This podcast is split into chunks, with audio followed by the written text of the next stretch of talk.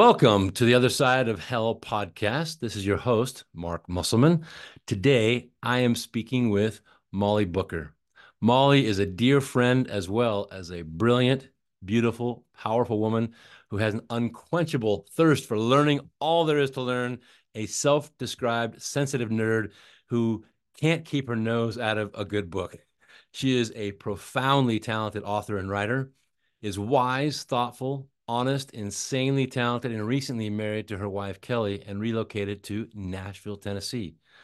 Molly joins me from her newly adopted home in Nashville. I say newly adopted because prior to moving to Nashville, Molly has lived her entire life in Colorado, like I have. So two Colorado natives on the same call at the same time. That's some rarefied air.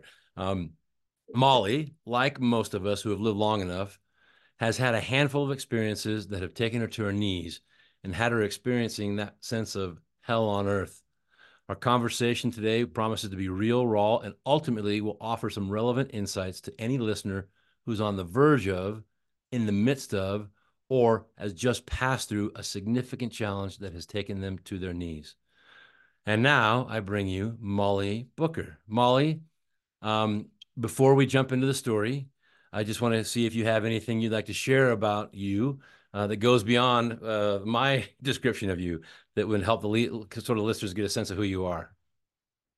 Thank you, Mark. Oh my gosh, I'm delighted. I'm so excited to jump into this conversation with you. I love this idea of a podcast, hell and back. I love that. So excited to do this. And, you know, I'd say that I feel like I've been there hell and back a few times. You know, I find my life kind of goes like this, maybe a little bit more like this, you know, like slightly elevated each time I do it. But I think overall it's just, man, I absolutely love my life. That has not always been the case, but I'd say I love my wife. I love being married. I love my family. I love Nashville. And these are things that I never would have thought for myself, but find myself in just this space of, man, I just love waking up in the morning. Well, that makes me so happy to hear. I've had the incredible gift and blessing of knowing you for a number of years.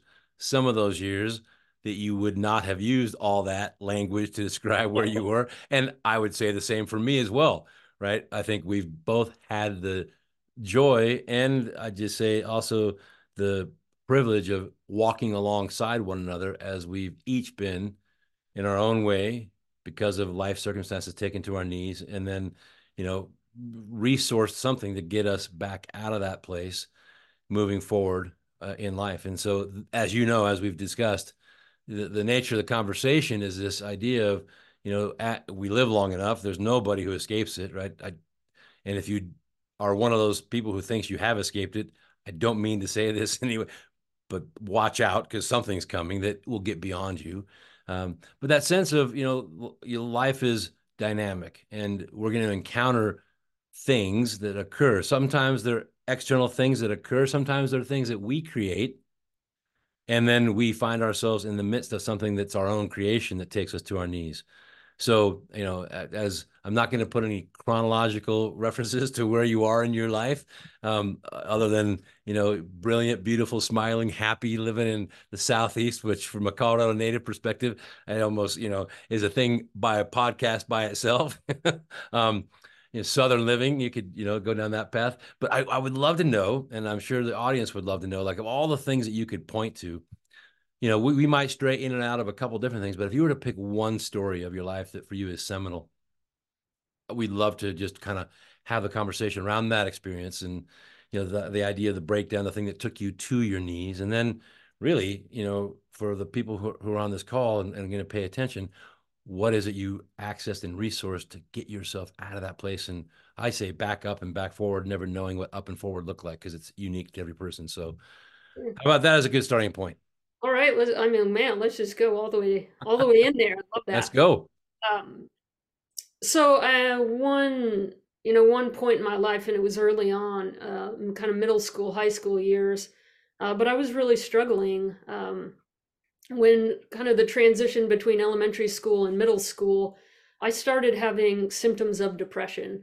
And that was just not part of our conversation growing up in, you know, rural Colorado in the, you know, early 80s. We just weren't talking about depression. And so I just had no idea. I just know that I went from absolutely loving school and, you know, playing soccer. I was the best on the team. I had friends, I had sleepovers all the time. Things came super easy. You know, making friends came easy, learning came easy, reading, all of that. So I didn't think about my life much. I just really enjoyed being a kid.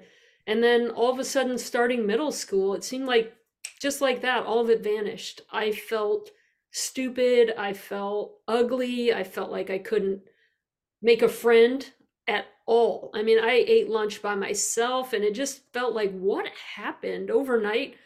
My confidence just tanked. I just had zero confidence in myself. I quit playing soccer because I just thought I wasn't good enough. Wow. I stopped, you know, doing any kind of extracurriculars and spent most of the time in my room. You know, I just all of a sudden had an incredibly hard time sleeping. I was up a lot at night and then tired during the day. My appetite was zero. So all of these changes just happened. And I'm just like, what is wrong with me? How come I can't do the basic thing, you know? And so I was really struggling and had an older brother who was also struggling at the same time, his with alcohol, drugs. Yeah. I didn't know. I mean, I had no clue that he was doing drugs, doing alcohol. I just knew that he was very volatile in our house and he was mean and his moods were, you know, really unpredictable. And so, you know, I just kind of kept all of my stuff to myself and just, I want to be the easy kid. Because he was in such desperation a lot of the time.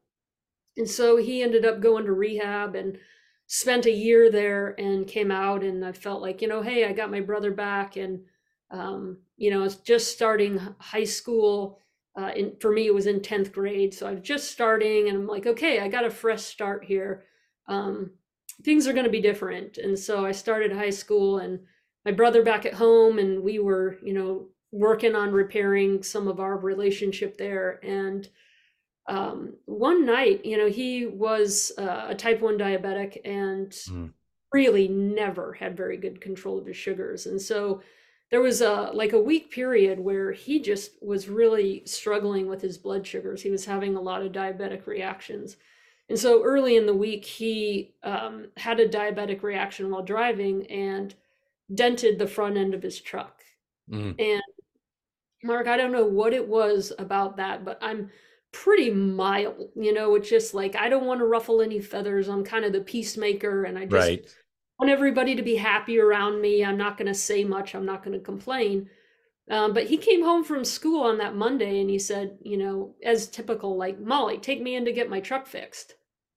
And I was just like, big F you, you know, like one, you couldn't ask, you know, there was just something about it. And man, it triggered me so badly. And I let him have it first time I could remember. And I was, man, years of pent up stuff just came spewing out, you know, like, I hate you and you're so selfish and you have no idea. Everything in our family's for you. Mom and dad spend all of their energy on you. You don't have any idea what my life has been like for, you know, all of this. And I just went off, and every obscenity just, man, just let it. Yeah, you got it. Both barrels. Know, just, you know, if you've seen the Christmas Story when Ralph is just, and stuff is just spewing. Yeah, that was me, just all in. And then I just slammed my door shut, you know, and it, like, I kind of felt good, like, I just gave him a piece of my mind. So obviously I didn't take him to go get his truck fixed, right? Yeah. And so the next day I wake up, and he and I would usually, he'd take me to school in the morning. You know, he had the car, I didn't.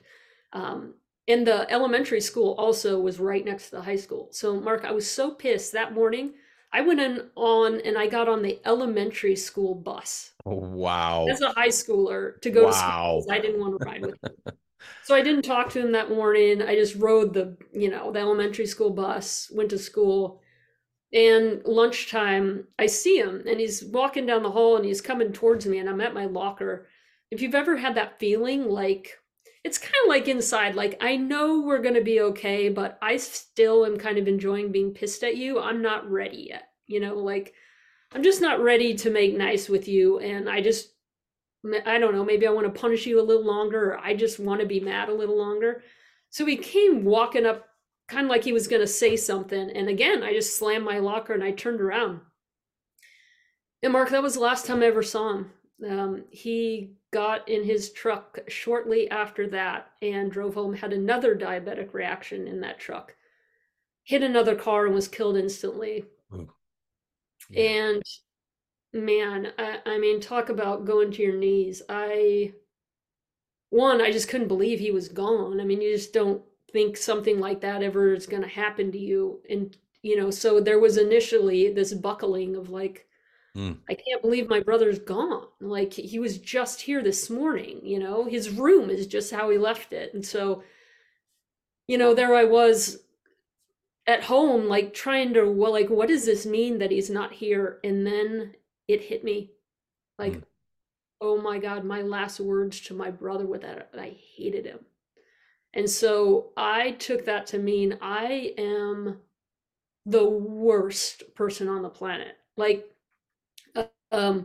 you know, people on death row get a better last day than I gave my brother. And that like cycled in my brain over and over. I mean, they get their last meal, they get people to come in and tell them that they love them, they get to say goodbye. And the last words I gave to my brother were like, I hate you and you're selfish and like all of it. And that's wow. That's what I got left with. And so, and, you know, also there was that component that he asked me to take his truck to go get fixed and I didn't.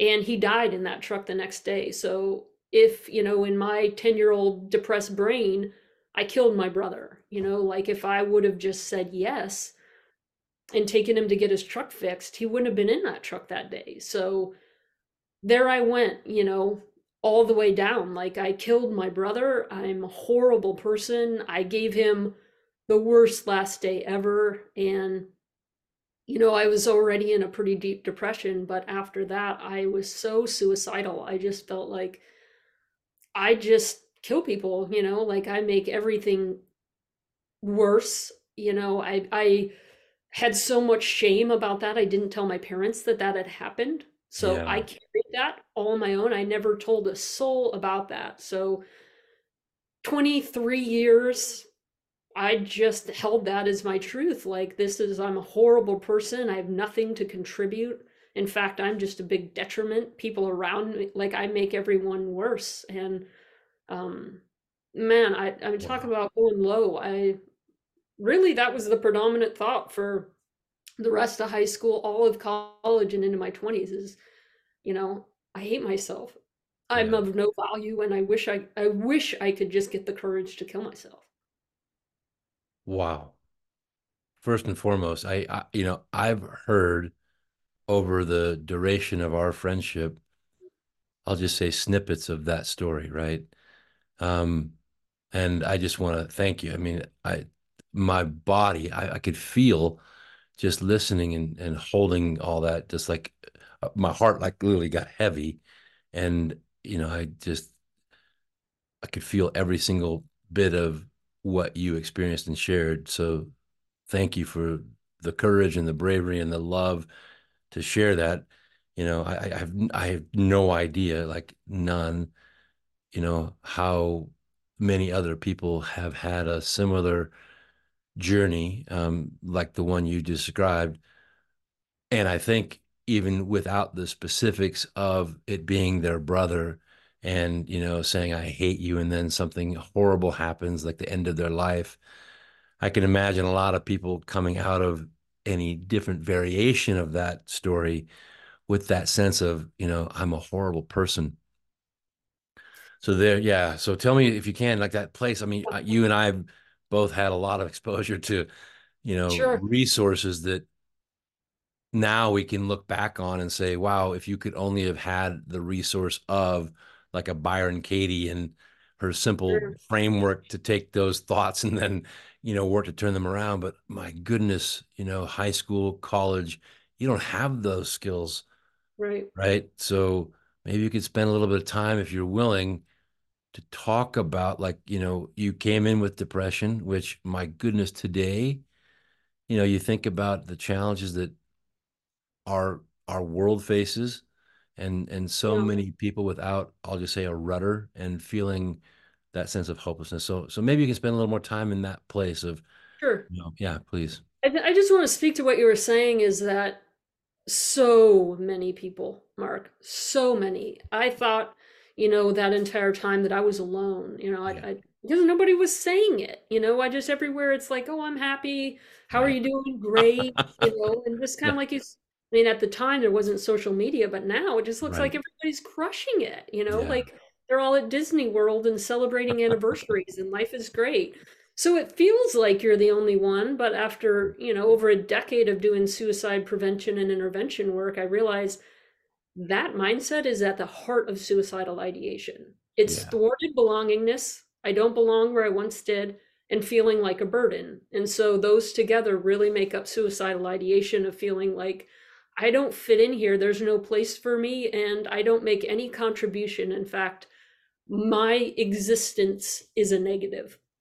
So I think there's a lot of people that can relate to that. And, you know, the events that lead you there really aren't the important thing. It's just that that's, you know, people's experience. And so, you know, hey, anybody listening, or anybody knowing of anybody, I mean, there's a lot of faces of desperation. You know, there's those that are having that feeling, and my heart is with you. I've been in that space for a very long time in my life. You know, but there's other faces of desperation. There's those that love somebody who's in that space, and they would do anything, but they just don't know what to do, you know? And then there's those that have lost somebody to suicide. That's another space of desperation. Why did they do it? What could I have done? You know, all those things, all those roads that you go down, and then those that have had it in their past. So yeah, I think that's why I was so excited to be on this. I mean, we're speaking to so many people, particularly now, that are feeling that whatever place of desperation. And, you know, it's interesting, Mark, it's funny how life works and circles back around. But there were a couple things that really helped me out of that stuck place. And the number one thing that helped was your brother, Todd. It just, through my mom and the ski business, our paths crossed. I had no idea about life coaching or anything. It was kind of funny because I had connected with him, and he said, oh, I think I could help you with life coaching. And I'm thinking of, like, I'd never heard of it. I'm like, what am I gonna, are you gonna like come to my work with like a pom-pom or something and cheer me on? Like, that's what I thought about life coaching. That having a coach was profoundly, I mean, helpful, saved my life for sure. And there's a ton of them, and I'm sure you will have plenty of them on, Mark, and you know, including yourself, just unbelievable to have somebody who will listen, and just, I think having the opportunity to say what's so for you, just have somebody listen is incredibly powerful. The second thing that comes to mind is another dear friend of both of ours, Steve Chandler, who has the, you know, the distinctions, the owner-victim distinctions. And that was a real eye-opener to me. What is the, gosh, I used to have so many copies and I'd give them away all the time. Reinventing Your Life, or? Reinventing Yourself, yeah. Reinventing Yourself. That book I read so many times and really gave me language and acceptance for just, this is where I am. I am at the bottom. And I wanted to resist that and make it all kinds of wrong. But, you know, once I could really accept, okay, this is where I am, and these are the changes that I want to make. I've been on that journey ever since. Yeah, that's fantastic. And I appreciate you mentioning both of those people, the resources. If you go back to that moment and you were talking and referencing Todd, who just so happens to have coincidentally been my, you know, the first guest on this podcast, you know, bringing his own wisdom and experience and his own journey into, you know, sort of the hell on earth that he shared in the first podcast. Do you remember specifically what it was that occurred that had you, for the first time, you know, when you were working with Todd, confront those stories that you had, you know, kind of just adopted, right? You adopted these stories. It was as if they were true, mm-hmm. and you're living your life out as if they're true. Like, you know, everyone's better without me, and the ones you referenced before. Yeah. And then something happened. I'm curious if you remember what it was that happened, what he asked you or what he said to you that kind of had you waking up and thinking, uh-huh, doesn't have to be like this anymore. Yeah. I find so much humor in it now, which it's so great. But it just, you know, the way life works that, you know, your family was with your family's company in the ski business with, and my family's in the ski business. So yeah. My mom worked with your parents. And yeah. So it's funny, you know, Todd and I kind of intersected in the ski world. And I, you know, had this, when I hit suicidal crisis at 35, you know, I scared myself, which is weird because I had wanted to die most of my life. And then I got yeah. to the point where I actually really knew in my heart that I could. Yeah. And it scared the crap out of me. I was like, I got to start doing something different. And so I had this thought of like, I want to be an author and I want to be a speaker. I want to write a book. And my mom was like, oh, you should reach out to Todd. He's a speaker. And I'm like, well, I said I was going to do things different. Normally, if my mom suggested it, that's a hot no. And if it's asking for help, double no. But hey, I'm going to go with it this time. I'm going to listen to my mom and I'm going to ask for help. So I did. And I called Todd and, you know, it's the most awkward phone call of like, hey, I think I want to be a speaker. And you know, he's like, what have you done in this realm? And I remember thinking, well, I haven't killed myself. Like, yeah, that's all I can think of. But anyway, I ended up hiring Todd, and because he knew my mom, he knew that I had a brother who had passed, and he kept asking, you know, Molly, tell me a story about your brother. And I kind of was like, yeah, no way. Sure. You know, yeah, like yeah. that's something we don't talk about. You know, I just didn't talk about his death growing up, and I didn't talk about any kind of anything emotional or anything growing up. So, you know, the stories that I came up for my grand motivational speech was, you know, this story about skiing or, you know, I mean, yeah. total surface level. And completely. Todd's like, I don't think these are your story. And after a couple of weeks, he kept saying, Molly, tell me a story about your brother. And I was just like, dude, no, like, and so I was up in Steamboat and we were doing an in-person talk, and you know, I decided like, oh well, I'll just wow him with my PowerPoint. And I had this PowerPoint with like fade ins and fade outs and fireballs, and it was all like Disney World, and you know, which really resonated with Todd. No, not at all. And he just leaned over, you know, kind of as he does. We were at his kitchen table, and he just shut my laptop, and he was just looking at me, and he's like, Molly, what are you so afraid of? Mm. And I think this is the first time somebody had really looked at me, like with all that presence, just really looking at me, and all of that pit that I had been carrying for 20 something years, all that with my brother, all that self-hatred just went like whoop, up in my throat. And I was like, oh gosh, like, I think I'm going to lose it. Like, I hadn't cried in forever. Like, decades. I couldn't even try to make myself cry, and it was all right here. And I just was looking at him, and I was like swallowing. I'm like, oh God, don't break down, don't break down. And again, just really looking at me, he said, you can trust me. And I was just looking at him, and he's kind of looking at me, and he said, I know you don't think that you can trust me, but you can. And I was like, this dude is reading my mind. Like, you know, how are you doing this? And, you know, Mark, out it came. I just said, you know, I started crying, and I just said, I feel like killing myself all the time. And, you know, and then I just cried. And, you know, I said, there is a story about my brother. And that was the first time I'd ever told anybody.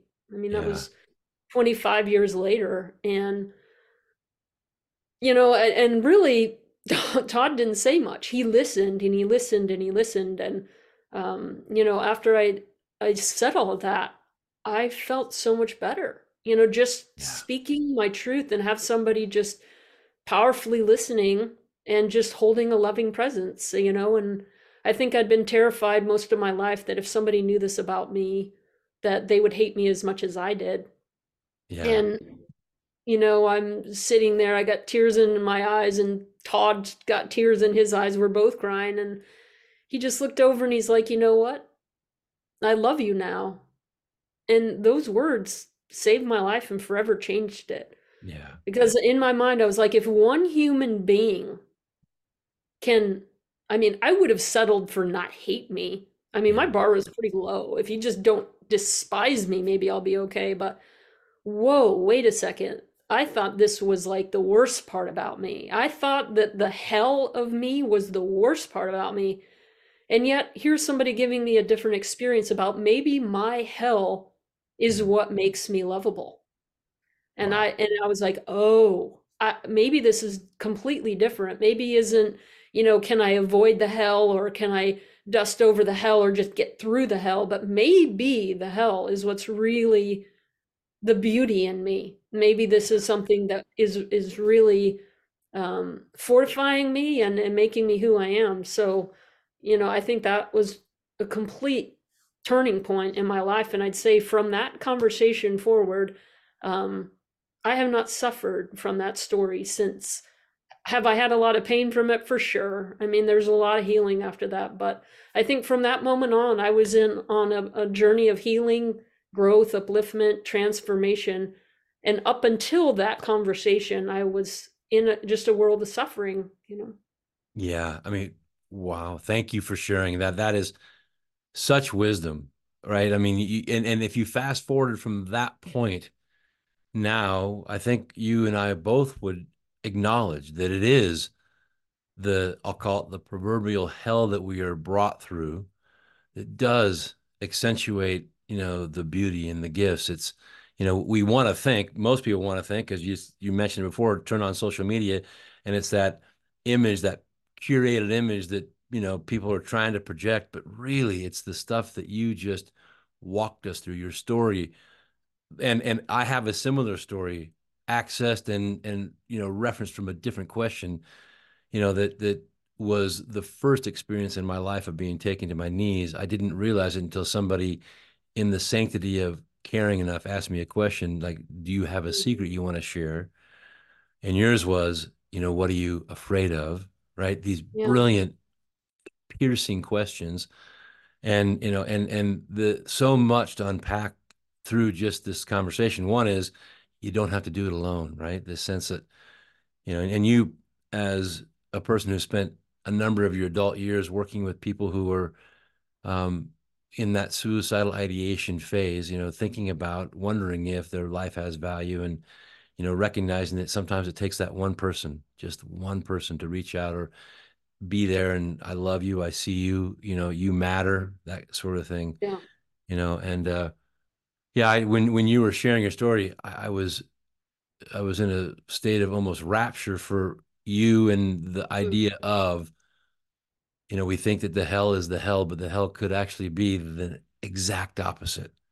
I know. You can't see it. I'm imagining you didn't see it in that moment with Todd, right? No. Like, are you kidding me? I would have done anything to remove this. You know, if I could just... Yeah. You know, and I tried all kinds of things. I tried alcohol, I tried running, I tried achieving, I tried perfectionism, I tried school to like run from that. But man, but yeah, what you were saying, Mark, it reminds me, you know, when I was the lowest, you know, when I was really in those dark suicidal places, there were two things that would help me more than anything else. You're not alone. Yeah. And you are so loved. Mm-hmm. And I wholeheartedly believe that's true of every single person on the planet, that you're not alone. You know, I think it's taken me a long time to realize that we never know the impact that we have. We don't know the impact of our work. You know, we don't know the impact that we have on the people in our lives. You know, the kid that you went to kindergarten with or elementary school or, you know, like all the years that you have touched lives. I don't think we have any clue as to the level of impact that we have on other human beings. Yeah. And I also, you know, carry a deep faith too of just how profoundly loved we are. And so I was going to ask you that question. Does that sense of never being alone and were always loved. Obviously, you know, you went through a window of time where you were in the throes of becoming an ordained minister. And, you know, you and I have a similar faith journey in terms of that groundedness, right? I mean, there, we each have our own expression of how that occurs in our lives. And, but I think that sense of never being alone and always being loved, mine comes from my childhood of faith and the faith that I still hold today as an absolute truth for me. You know, I know it's not a truth for everybody. Is that what you were referencing when you were talking about that? Or were you thinking about never alone and always loved from other people, or both? I think it's both. Honestly, yeah. I think it's both. And I get that if you're in that suicidal space, that is not your experience. It doesn't feel true. Everything that you see out in the world is evidence that you don't belong and that you're not loved and you're not lovable. I get it. I've been there. But you know, this journey of healing, I really just was after one thing. I want to wake up in the morning. That was my prayer. And that's what I was going for. I just want to have the will to live. That's it. And so this, you know, amazing journey, it has, you know, led all places. I wasn't looking for anything else, but it certainly took me on a spiritual path, and, you know, and spiritual psychology, and then spiritual, right, not religious. And then I went fully the other realm into seminary school and, yeah, you know, a senior pastor, you know, in the Methodist Church. And so, you know, I tend to do big swings, but wherever that is, you know, spiritual, not religious, or a higher power or something, I do, you know, wholeheartedly feel that we have no idea of just how deeply we are connected and how deeply we are loved. Yeah. Well, you know, the amazing part, and I just want to thank you for the gift of putting light on this, is that, you know, when we first started out, you were sharing on this in this conversation how much joy you have, how much you love your life, you know, and if people just stop listening at that point in time, they might certainly miss this whole other window of, like, a couple decades plus of, you know, self-hate, loathing, you know, isolation, withdrawal, you name it. We could put all kinds of words on that. And just, it's the miracle of, you know, that path forward and up, whatever that is. And I, you know, you and I love Richard Rohr as a human being of great wisdom. And I know you do too. Yeah. And, you know, that sense of falling upward, and I think that experience of falling upward and then becoming just more wise, more compassionate, more aware, hopefully loving, and all those things that go along with it. And what an incredible journey you've been on, and what a gift for me to be here at a front row seat. Right. All that. Right. I mean, yeah, from the very beginning of it, for sure. Yeah. I just, you know, if I can share one more thing, please. You know, this plug, and you know, of all the suicide prevention that I've done, and the advocacy and the speaking, I think the place I come to today is just sharing your love and your heart and your kindness wherever you are, you know, whether it's at a gas station or with your kids or at the grocery store or whatever it is, share that piece of your heart. And it is so profound. I mean, I can't even tell you the number of conversations that I've had with people who have said, you know, I was on my way to go kill myself, and somebody smiled, and it, you know, that was enough. And it's these small, small, small acts that seem so small to us, or just insignificant to us, which are so profound on the other side of it. So again, I you know, one of our other friends, Stephen McGee, calls him a niggle. You know, it's that inner nudge you get, or just that kind of prompting that you have of, like, oh, you know, somebody came to mind this morning, or like, oh, I just thought of my uncle. I haven't thought of him in forever, you know, or, oh, somebody I went to college with just popped into my mind, or an old friend, or, you know, or like, oh, I should pick up that piece of trash, or I should go, you know, that dog's running without a leash, whatever it is.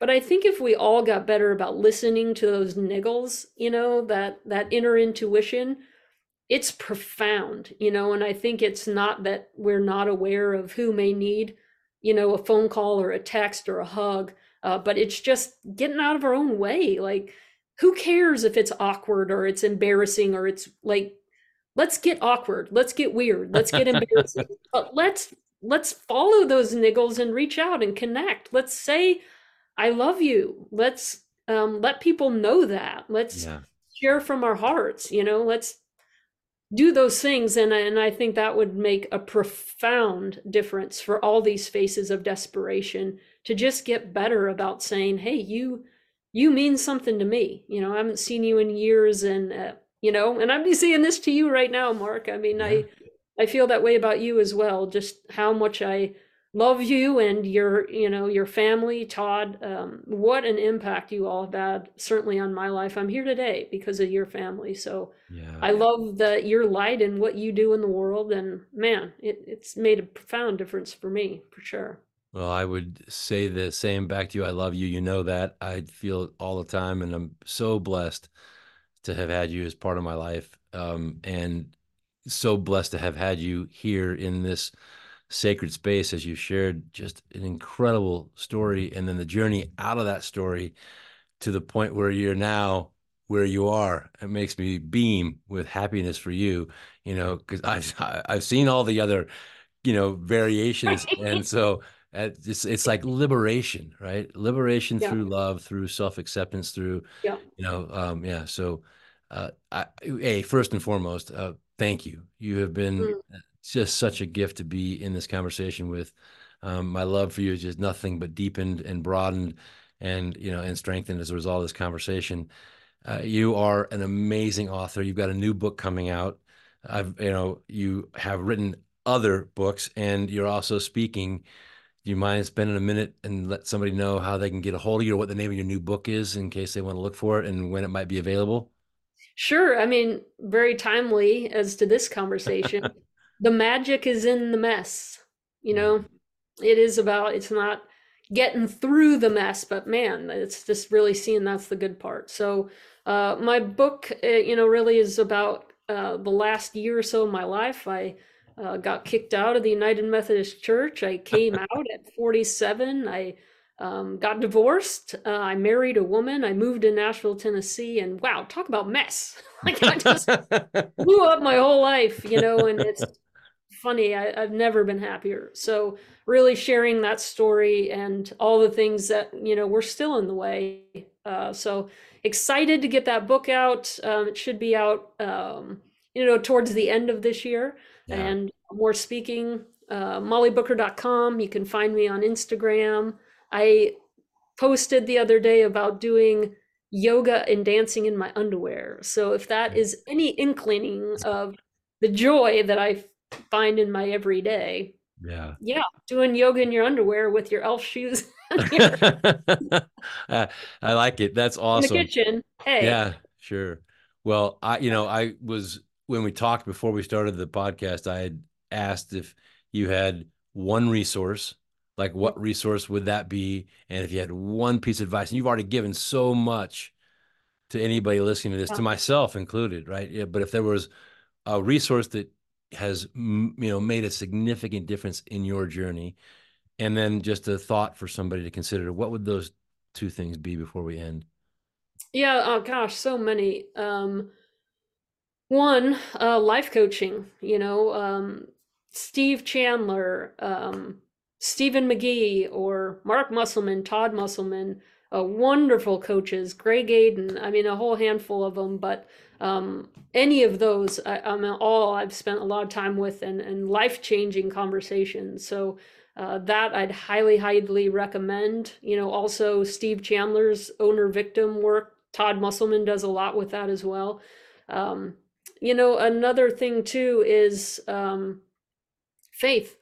Whatever that may be and wherever it feels accessible, whether it's getting outside and just seeing the beauty, in the desert or the ocean or the mountains, or, wherever you may be, or maybe it's church, maybe it's religion, maybe it's spirituality, maybe it's yoga, maybe it's cooking or dancing in your underwear, whatever that may be, but leaning into something bigger than yourself. I also think, for those struggling with desperation, particularly suicidal desperation, the American Foundation for Suicide Prevention has done incredible work.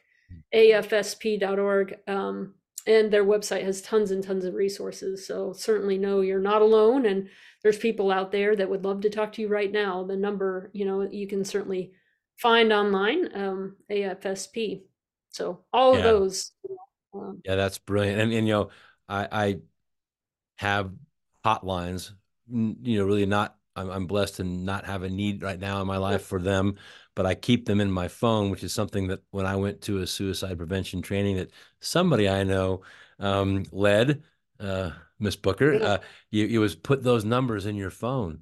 Yeah. And so I have, I've had recent need to pass that number along to somebody who found themselves at the bottom of the pit and reached out that night to the hotline and, you know, made their way forward as a result of the incredibly, you know, present staff that's, you know, on those lines waiting for people who are kind of just profoundly feeling stuck. So yeah, put them in your phone. There's another one. The National Suicide Lifeline is 1-800-273-8255. And I think there's one now that, is a 3-digit that you is. Yeah, you're right. I want to say it's 911, but I'm not sure if that's the right number, but there is a 3-digit code that the government created kind of like 911 is emergency. I think right. Yeah. That's my mistake. So anyway, something along those lines. And I don't know what that code is. And I probably should have before I got on this call with you, but yeah, all that is just brilliant to have at your fingertips and to be able to, it may not be you, it may be somebody you love. Right. So just having that available to provide as a resource. Molly, thank you. You are brilliant and beautiful and powerful, all those things. And even more so now that we've had this conversation, you've been such a gift to have, and blessings to you and to Kelly as you continue to dance in your underwear in the kitchen and make a beautiful life in Nashville, Tennessee. And I can't wait to connect with you again after all this is said and done. And it's been an honor to have you as a guest.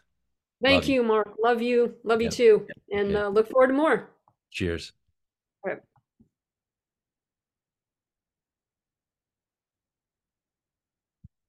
This is your host, Mark Musselman. Thank you for joining this week's episode of The Other Side of Hell. Please subscribe and share and tune in next week for another great episode.